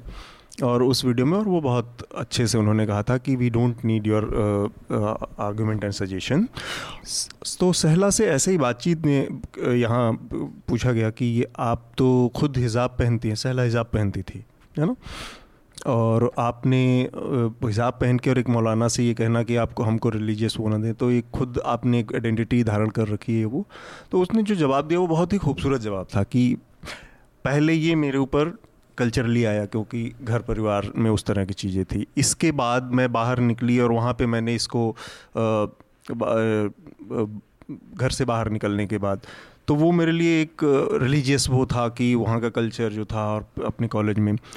और आफ्टर ट्वेंटी फाइव ईयर जब मैं बहुत और समझदार हुई थोड़ा सा मेच्योर हुई चीज़ों को देखना शुरू किया मैंने तो आज की तारीख में मैं इसको सिर्फ़ इसलिए पहनती हूँ क्योंकि अब मुझे लगता है कि अपनी पॉलिटिकल पॉइंट्स के को मुझे साबित करना है कि मैं ये सब करके भी बहुत प्रोग्रेसिव रह सकती हूँ और इसको केवल इसलिए नहीं। तो this is now a political for me it is a political statement for me जो कि एक मतलब ठीक ठाक है वो उसमें इसमें किसी को वो नहीं होनी चाहिए कि वो करके जो आपने कहा कि आप ये देखिए कि वो भी पहन के भी किस तरह की बातें कर सकती है। अनलेस जब तक कि वो उस तरह का एकदम से दबाव में और केवल इसलिए कि जो जो कॉन्सेप्ट एक हो सकता है कि बेड़ियों में बाँध के और वो कहीं पे भी हो सकता है। वो अगर उसके पीछे नहीं है तो आप उन चीज़ों को, पर वही है कि हमारे ऊपर बहुत सारे जो समय का प्रवाह होता है उसमें एक एक डोमिनेटिंग आइडियोलॉजी चलती है और उसी में सब लोग उसी के हिसाब से अपने अपने विचार बनाते रहते हैं। अगले उस पर हम लोग चलते हैं अपने।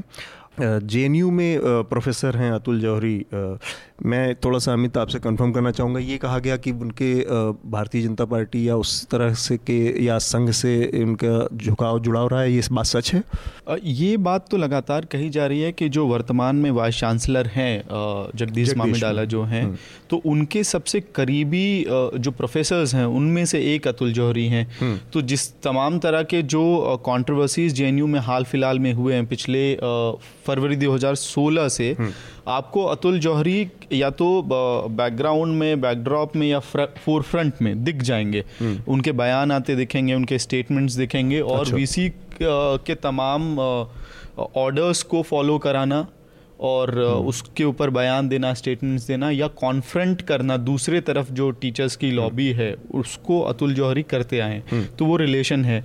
उसके अलावा कई सारी तस्वीर आए हालाँकि तस्वीरों को हमेशा जब कॉन्ट्रोवर्सीज होती है तो उसके हिसाब से इंटरप्रेट किया जा सकता है। तो उसमें बीजेपी के यूनियन मिनिस्टर्स के साथ उनकी तस्वीरें सामने आई हैं। हालाँकि वो जेएनयू के मार्च थे या जेएनयू से जुड़े हुए प्रोग्राम्स थे तो उस पर बहुत ज़्यादा सवाल नहीं होना चाहिए। ठीक। जी। तो मैं बस अपने लिसनर्स को बेसिक इसमें बता देता हूँ कि इनके खिलाफ वहाँ पे आठ लड़कियों ने शिकायत की सेक्सुअल हैरेसमेंट की। इसके बाद उनके खिलाफ एफआईआर दर्ज हुई लेकिन इस पूरे प्रकरण में पाँच दिन बीते। पाँच दिन तक लड़कियों को वहाँ पे प्रोटेस्ट करना पड़ा। पाँचवें दिन तब जाके उनके खिलाफ एफआईआर दर्ज हुई और वो भी एफआईआर दर्ज होने के पंद्रह मिनट के बाद उनको पटियाला हाउस कोर्ट से जमानत मिल गई। अब इस चीज़ ने एक दूसरे तरह का विवाद शुरू कर दिया।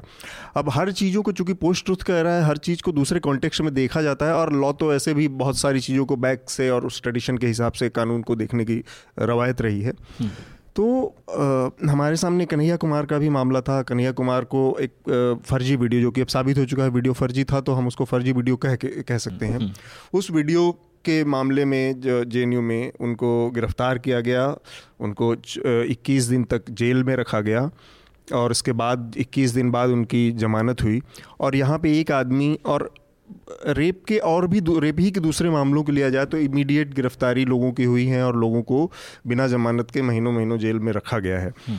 और नॉर्मल ये प्रोसेस है अब प्रोफेसर अतुल जौहरी को इमीडिएटली ग्रांट ये बेल मिल जाना और ये सारी चीज़ें मतलब कानून, अपने हिसाब से कानून को मैनुपुलेट करने की तो एक बात होती है कि होती रहती है छोटी मोटी लेकिन एक आदमी जिसके खिलाफ आठ आठ आरोप हैं और इतने महत्वपूर्ण पोजीशन पे बैठा है और इतनी सारी लड़कियों ने शिकायत की है, उसके पक्ष में भी इतनी बेशर्मी से जो कैसे लोग, कैसे कानून खड़ा हो जाता है और कैसे ये इतनी इतनी आसानी से हो जाता है? देखिए अतुल, इसमें जैसे ही उसमें पॉलिटिकल इंक्लिनेशन का सवाल जुड़ता है वैसे ही मुद्दा सेक्सुअल हरासमेंट या व्यूज़ का पीछे चला जाता है। अब आ जाता है प्रो और अगेंस्ट है ना? कि आप इस विचारधारा के लोगों के साथ हैं या नहीं हैं? देखिए ये सिर्फ़ जौहरी जी या किसी इस तरह के व्यक्ति का मामला नहीं। आप याद कीजिए, राजस्थान में जो ज़िंदा जलाकर लाइव वीडियो किया गया, उसके समर्थन में भी बहुत सारे लोग आ गए। और वो भी बिल्कुल पब्लिक डोमेन में चीज़ थी। क्यों आ गए? क्योंकि उसमें ज़िंदा जलाकर लाइव वीडियो करने का मुद्दा बहुत पीछे चला गया था। मुद्दा ज़्यादा इस चीज़ से जुड़ गया था कि ये व्यक्ति किस विचारधारा या आइडियोलॉग के करीब है। तो जैसे ही कोई घटना पीछे जाकर उस पर आइडियोलॉजी आगे आ जाती है तो लोग उस आइडियोलॉजी के साथ होते हैं।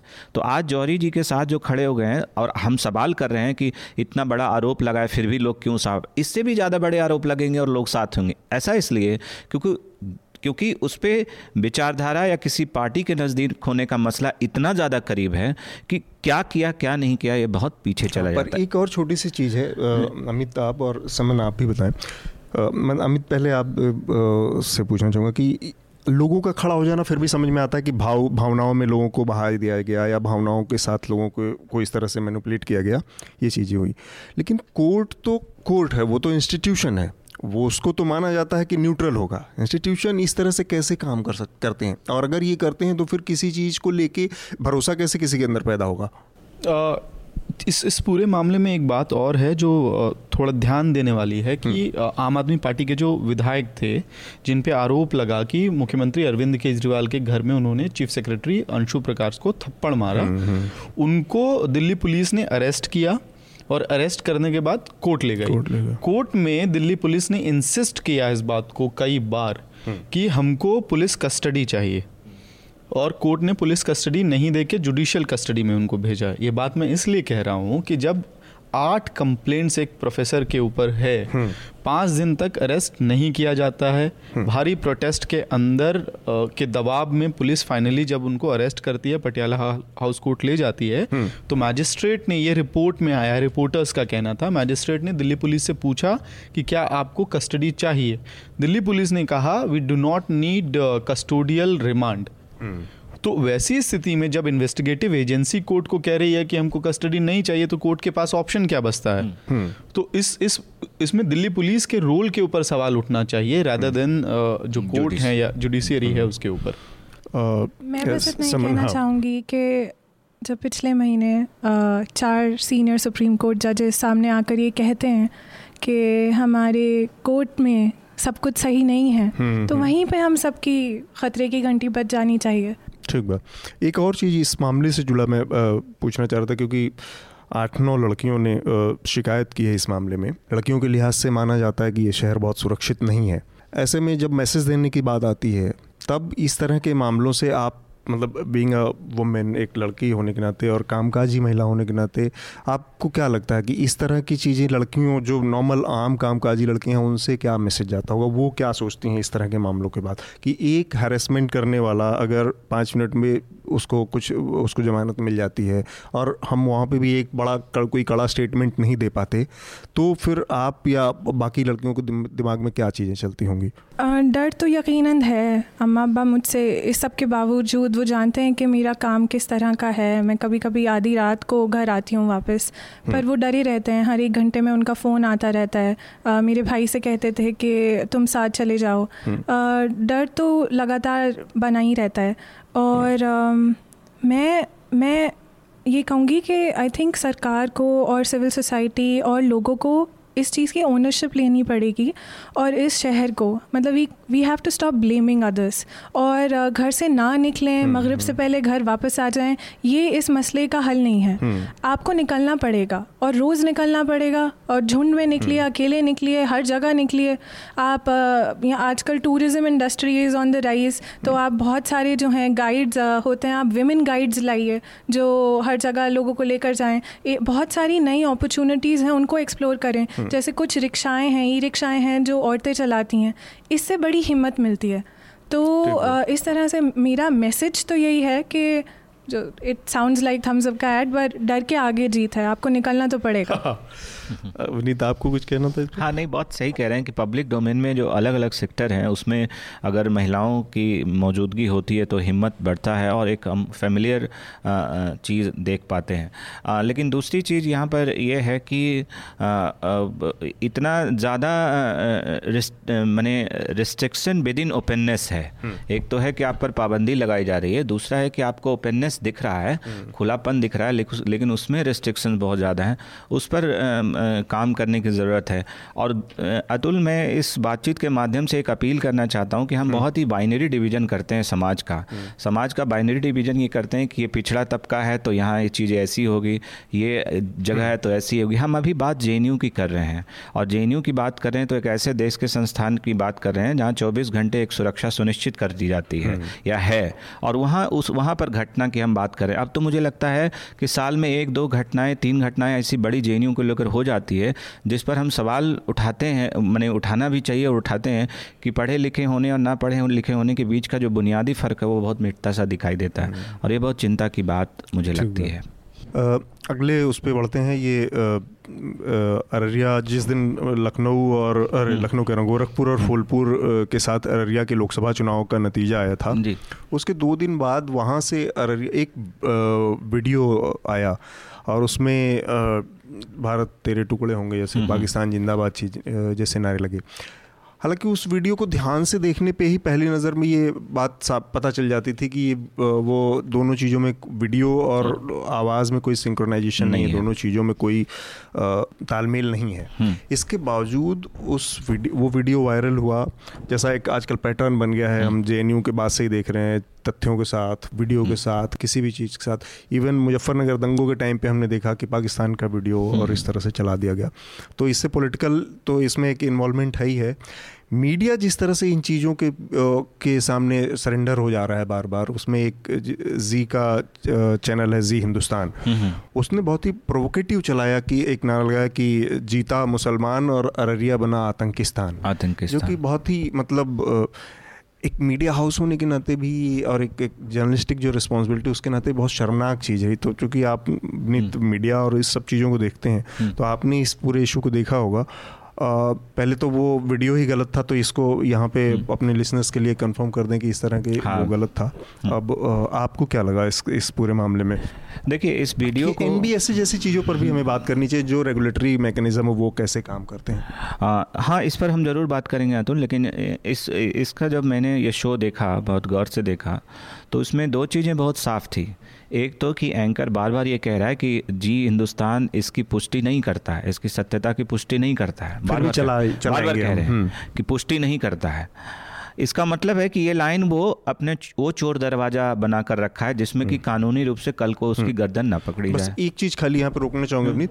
ये बहुत बेसिक फंडामेंटल्स हैं न्यूज़ राइटिंग के कॉपी के अपने कि अगर आपके पास पुष्टि नहीं, नहीं है, तो, तो आप नहीं चला नहीं चला हम नहीं चलाते हैं ना कि हमारे पास दूसरा पक्ष दोनों पक्ष तीनों पक्ष जितने भी हैं उसमें सबकी बात आ जाए इसके बाद हाँ। हाँ तो एक तो ये कि लगातार उसने ये कहा चैनल के एंकर ने कहा कि हम इसकी खबर की पुष्टि नहीं करते हैं लेकिन उसके जो क्रोमा लगाया, उसने वॉल लगाया और लगातार जिस वाक्यों का प्रयोग किया गया तो वाक्य का प्रयोग इस तरह से किया जा रहा था कि क्या अररिया जो है आतंकिस्तान बन जाएगा और उसकी कगार पर है। तो जो पीछे कहा कि खबरों की पुष्टि नहीं करते, वो बहुत पीछे छूट गया। अब फ़र्ज़ कीजिए प्रैक्टिकली कि कोई ऑडियंस ऐसी आती है जो वहीं से देखना शुरू करती है। उसको पूरी खबर उसी तरह से सच नज़र आएगी। दूसरी चीज़ कि पुलिस के हवाले से जो कहा गया, उसमें बहुत साफ़ साफ़ तरीके से कहा गया कि इन, ये जो नारे लगे हैं, इसमें अभी हम नहीं कह सकते ऐसा और ये बहुत भावनात्मक होकर लगाए गए हुए नारे हैं, लेकिन हम अभी इसकी रिपोर्ट हमारे पास आई नहीं है और हम ये एकदम दावे के साथ नहीं कह सकते कि इस तरह के नारे लगे हैं। इस बात को बहुत प्रमुखता से स्टोरी में रखनी चाहिए थी। लेकिन इस बात को बहुत ही साइड लाइन तरीके से दिखाया गया। जो टोटल इम्पैक्ट जिसको कहते हैं ओवरऑल इम्पैक्ट असर ये बना कि हाँ ऐसी घटना हुई है। तो अतुल, मैं ये, इसमें ये बात ये कहना चाहता हूँ कि ये ये बुल, ये बुलेटिन शुरू होने के पहले ही चैनल का नियत बहुत स्पष्ट हो जाता है कि आप इस इस फुटेज से करना क्या चाह रहे हैं। अब ऐसा करते क्यों हैं? जिस मीडिया हाउस की आप बात कर रहे हैं आज की तारीख में हम कह सकते हैं कि वो खास किस्म की राजनीतिक विचारधारा और सत्ता के साथ काम करने वाला चैनल है। हम लेकिन जी हिंदुस्तान हाँ जी हिंदुस्तान की बात कर रहे हैं। लेकिन इसी जी हिंदुस्तान के सुभाष चंद्रा ने जो किताब लिखी है उस पूरी किताब को हर मीडिया कर्मी को पढ़ना चाहिए।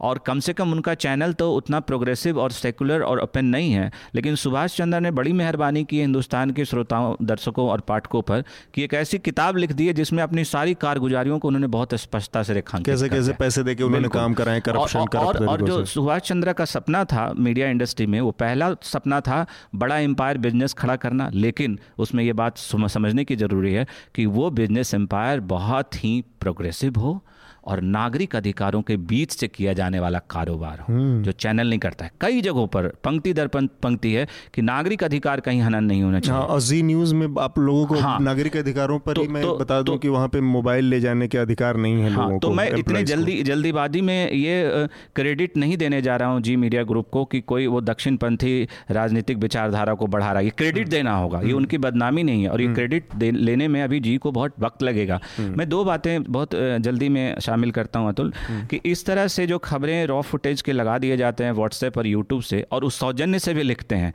ये एक तरह से पलट करके उन्हीं दर्शकों को कोड़े मारने का काम है क्योंकि वो जो फुटेज आते हैं वो कहते हैं कि जी ये तो एकदम लोगों के बीच से आए हैं जिसको वो ग्राउंड ज़ीरो रिपोर्टिंग कर रहे हैं तो आप दर्शक और पाठक आपका ग्राउंड ज़ीरो रिपोर्टिंग कर रहा है हम्म। और आप उसमें सौजन्य से जब लगा देते हैं तो यानी कि आप पूरी तरह से मुक्त हो जाते हैं हम्म। मैंने आपकी ही न्यूज़ लॉन्ड्री की अंग्रेज़ी वेबसाइट की जो स्टोरी की थी उसमें कोट देते हुए कहा था कि जो जर्नलिज्म है वो बहुत ही धीमे स्लो एंड स्टडी प्रोसेस है बहुत धीमे और कई स्तरों पर इसका फिल्ट्रेशन होता है कई स्तरों पर इसके गेट कीपिंग होते हैं हम्म। जिसमें आप खबरों की तथ्यता उसकी सत्यता और तमाम चीज़ों को जानते हैं।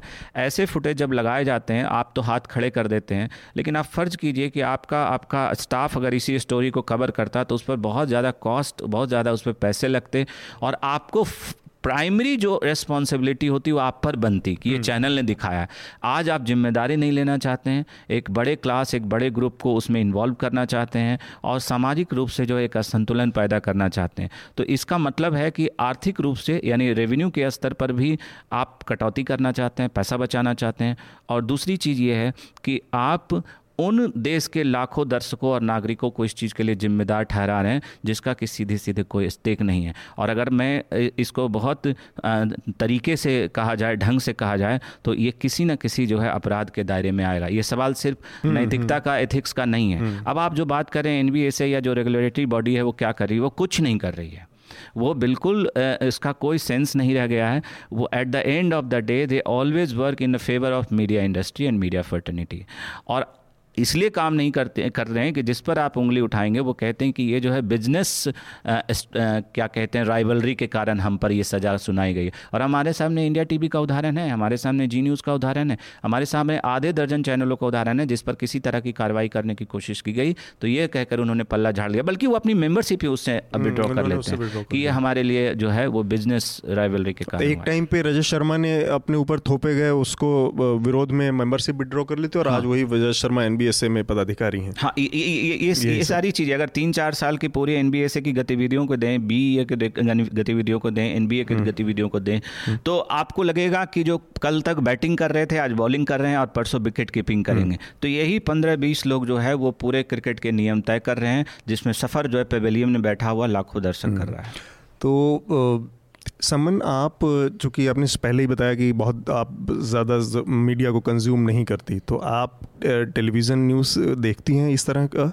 आपकी नज़र में इस तरह की चीज़ें आती हैं जब जैसे कुछ दिन पहले हमने देखा कि एक फेक एक फेक क्या एक ट्विटर हैंडल था टाइम्स हाउ उस पर कुछ चीज़ चली और उसको बना के टाइम्स नाउ की बात मान के और अंजना ओम कश्यप ने एक शो कर दिया। ये एक वीडियो आया और उसको उठा के आधे घंटे का एक शो कर दिया। इस तरह की चीज़ें टेलीविज़न पर जो दिखाई जा रही हैं। मैं बिना किसी अफसोस के ये कन्फेस करना चाहती हूँ कि मैं पिछले दस साल से ना तो कोई अखबार पढ़ती हूँ ना कोई न्यूज़ चैनल देखती हूँ। तो अपडेट कैसे रहती हैं आप? मैं ढूंढती हूँ ऑल्टरनेट सोशल मीडिया मैं ढूंढती हूँ लेखकों को मेरे बहुत सारे दोस्त हैं जिनसे जिनसे मैं बातचीत करती हूँ। और मैं पीपल टू पीपल कांटेक्ट में ज़्यादा बिलीव करती हूँ मैं ये सोचती हूँ कि घर पे बैठकर ये जान लेना कि दुनिया भर में क्या गलत हो रहा है। इससे ज़्यादा ज़रूरी या इतना ही ज़रूरी ये भी है कि आपके आसपास जो गलत है आप उसके लिए आवाज़ उठाएँ। और जो हमारे डेमोक्रेसी के जो पिलर्स हैं जुडिशरी लेजिस्लेचर और एग्जीक्यूटिव इन सबसे तो लोगों का भरोसा उठ ही रहा है धीरे धीरे कर कर हम्म। पर जो मीडिया जो था जो रोल उसको प्ले करना था वो बहुत बुरी तरह से उन्होंने हमें डिसअपॉइंट किया है हम्म। और आई थिंक मासेस जानते हैं पर उनके पास चॉइस नहीं है। हम्म। उनके पास आ, कुछ मतलब हमें लगता है कि हम अपनी चॉइस से न्यूज़ चैनल चेंज कर कर देख रहे हैं पर उसमें हमें क्या फ़ीड किया जा रहा है? और वही जो फिर फिलोसफी है कि आप एक ही बात बार बार बोलेंगे तो झूठ भी फिर सौ दफ़ा के बाद सच हम्म। लगने लगेगा।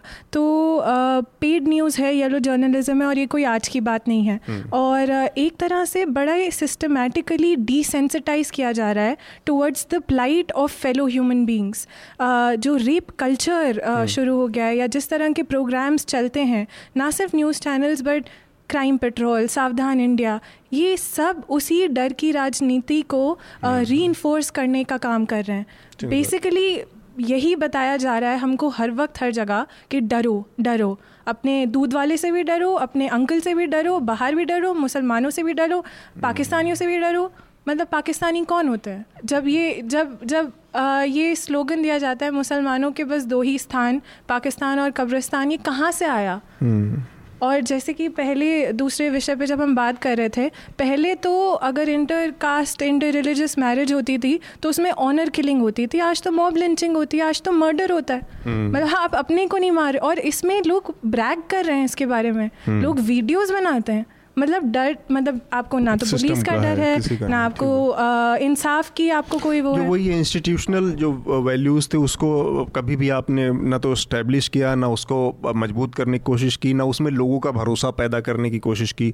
हमेशा कितनी बहुत आम बात है मतलब हमारे आपके बीच में मौजूद एक तबका हमेशा आसानी से कह देगा अंग्रेज़ों का राज अच्छा था लोगों चोरों को गोली खड़ी करके सड़क पर गोली मार देना चाहिए फांसी चढ़ा देना चाहिए ये वो हर आदमी पुलिस वाला चोर है ये कहाँ से आया? आया, क्योंकि हमने उन इंस्टीट्यूशन में उसका भरोसा नहीं, वो हमेशा कहेगा कि बड़े आदमी के साथ, उसको पता है कि बड़े आदमी के साथ कानून दूसरी तरह से बिहेव करेगा, मेरे साथ दूसरी तरह से करेगा। तो वो जो इंस्टीट्यूशन में भरोसा पैदा करने वाली चीज़ है कि मैं इसी प्रोग्राम में एक दो, एक हफ़्ते, दो हफ़्ते पहले हमने ज़िक्र किया था कि किस तरह से डेनियल स्टाम नाम की एक पॉर्न स्टार हैं जो यूएस के। उन्होंने एक बड़ा इंटरव्यू दिया और खुल के अमेरिकी राष्ट्रपति ट्रंप के खिलाफ दुनिया भर की बातें बताई कि क्या उनके रिश्ते थे, किस तरह से उन्होंने पैसा दिया और ये वो।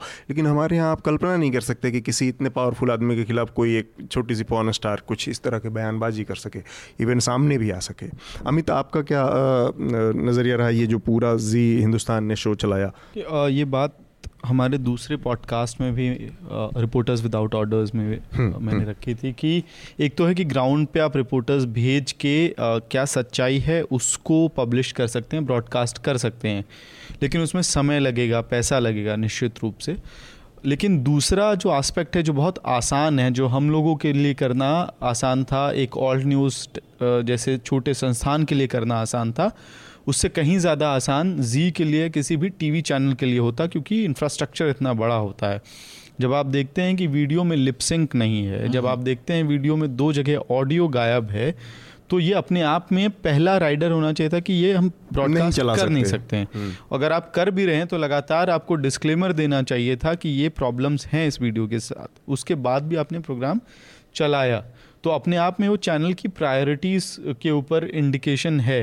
और अभी जो आम आदमी पार्टी का हाई कोर्ट का जो डिसीज़न आया है उसमें देखिए कितने तेज़ तेज़ी के साथ रीडर खुद मीडिया के ऊपर अब नज़र रख रहा है क्रिटिकल है मीडिया को हम्म। लेके एक स्क्रीनशॉट्स चल रहे हैं अभी मैं वही बस इस इसमें ऐड करने के लिए रेफरेंस के लिए यूज़ कर रहा हूँ हम्म।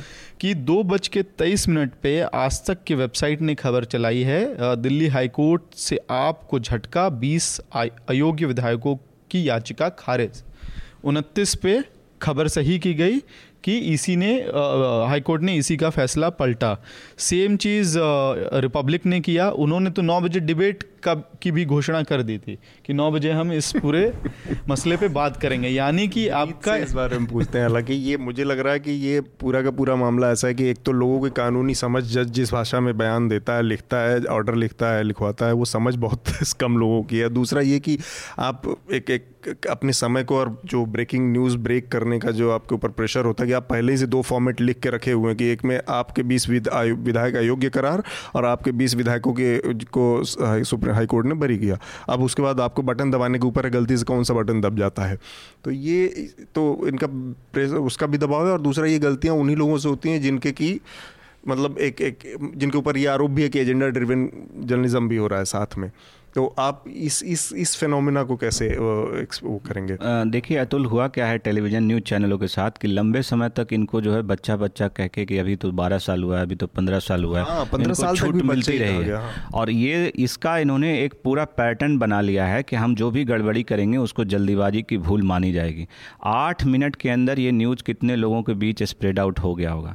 तो मुझे लगता है कि न्यूज़ रूम में अब अलग अलग राजनीतिक दल के कुछ प्रतिनिधि बैठाए रहते हैं कि भाई आपको, आपके खिलाफ एक कॉपी तैयार रखो, आप जो है वो बीजेपी के फेवर में कॉपी तैयार रखो और उसको फ्लो कर देना है। आठ सात मिनट के अंदर ये जो गड़बड़ी हुई है अतुल, इसमें अभी भी लाखों लोगों के दिमाग में ये होगा कि आपके बीस बीस विधायकों को कुछ ना कुछ होना है और ये बहुत साजिश के तहत है। दरअसल इस हिंदुस्तान में एक न्यूज़ फेक न्यूज़ की फैक्ट्री लग गई है और हर बड़े न्यूज़ चैनल अलग अलग तरीके से फेक न्यूज़ का प्रोडक्शन कर रहे हैं और उसमें कहीं कोई एथिक्स कहीं कोई मॉरालिटी का सवाल बचा नहीं है। इसमें एक चीज़ हाँ, मैं इस बात हाँ, में जोड़ना चाहूँगा कि जो अररिया वाला वीडियो जो आया था वो कैसे आया? पहले गिरिराज सिंह का बयान आया कि अररिया क्योंकि वहाँ पे मुस्लिम हम्म। सांसद जीते हैं हम्म, राजद जीता है तो पाकिस्तान बनेगा टेरर हब बनेगा। ठीक हाँ। है सरफराज आलम। उसके हम्म। बाद भाजयुमो के वाइस प्रेसिडेंट जो हैं उन्होंने एक वीडियो अपलोड किया ट्विटर पे इस बयान के बाद जिसमें नारे लग रहे थे। इसी वीडियो को गिरिराज सिंह ने रीट्वीट किया। उस रीट्वीट के बाद कुछ न्यूज़ पोर्टल्स ने खबर की और उसके बाद ये वीडियो पहुँचा टेलीविज़न पे।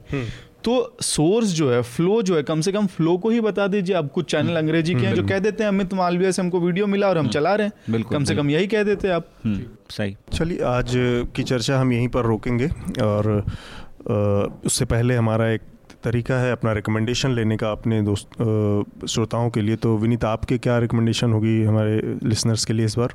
मैं चाहूँगा कि हमारे श्रोता दर्शक कुछ किताबों से गुजरें और अगर वो किताब अंग्रेज़ी में है तो उसका हिंदी का कुछ हिस्सा ज़रूर अपने टाइम पर लगाएँ। हम्म। एक तो किताब सबसे पहले मैं सजेस्ट करूँगा फेक न्यूज़ जो कि दो हज़ार में आई है।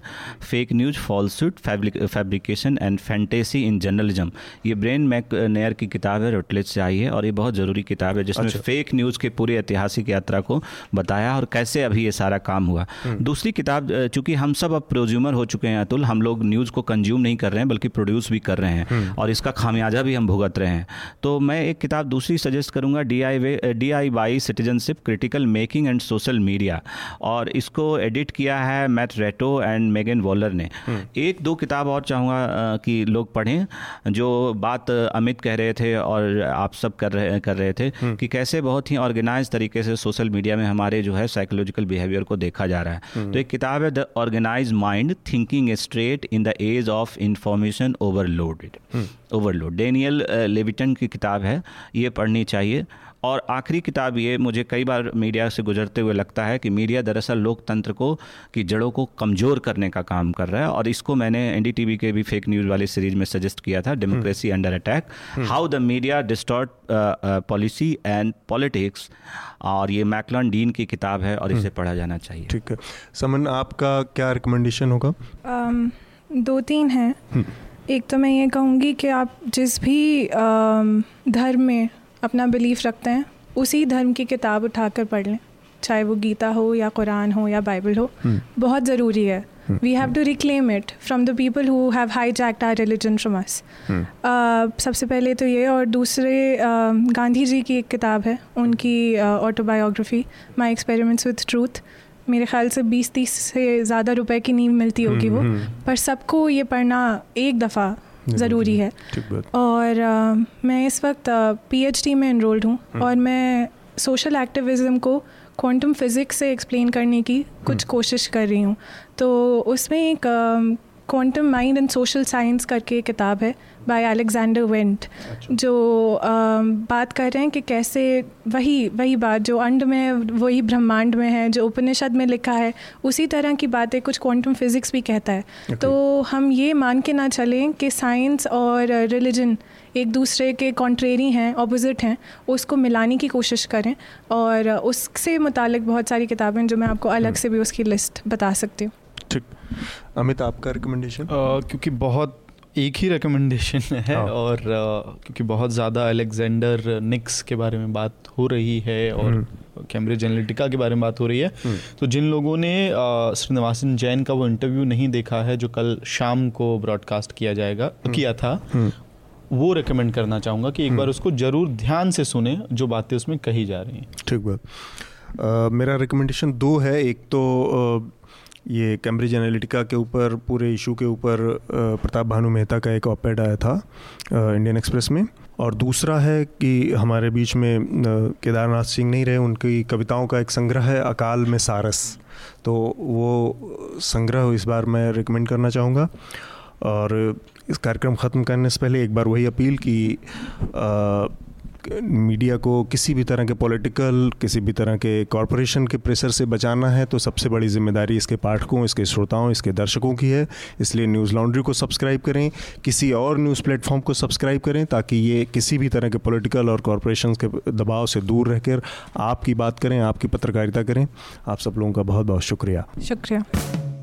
न्यूज़ लॉन्ड्री के सभी पॉडकास्ट ट्विटर आई और दूसरे पॉडकास्ट प्लेटफॉर्म पे उपलब्ध हैं। खबरों को विज्ञापन के दबाव से आज़ाद रखें। न्यूज़ लॉन्ड्री को सब्सक्राइब करें।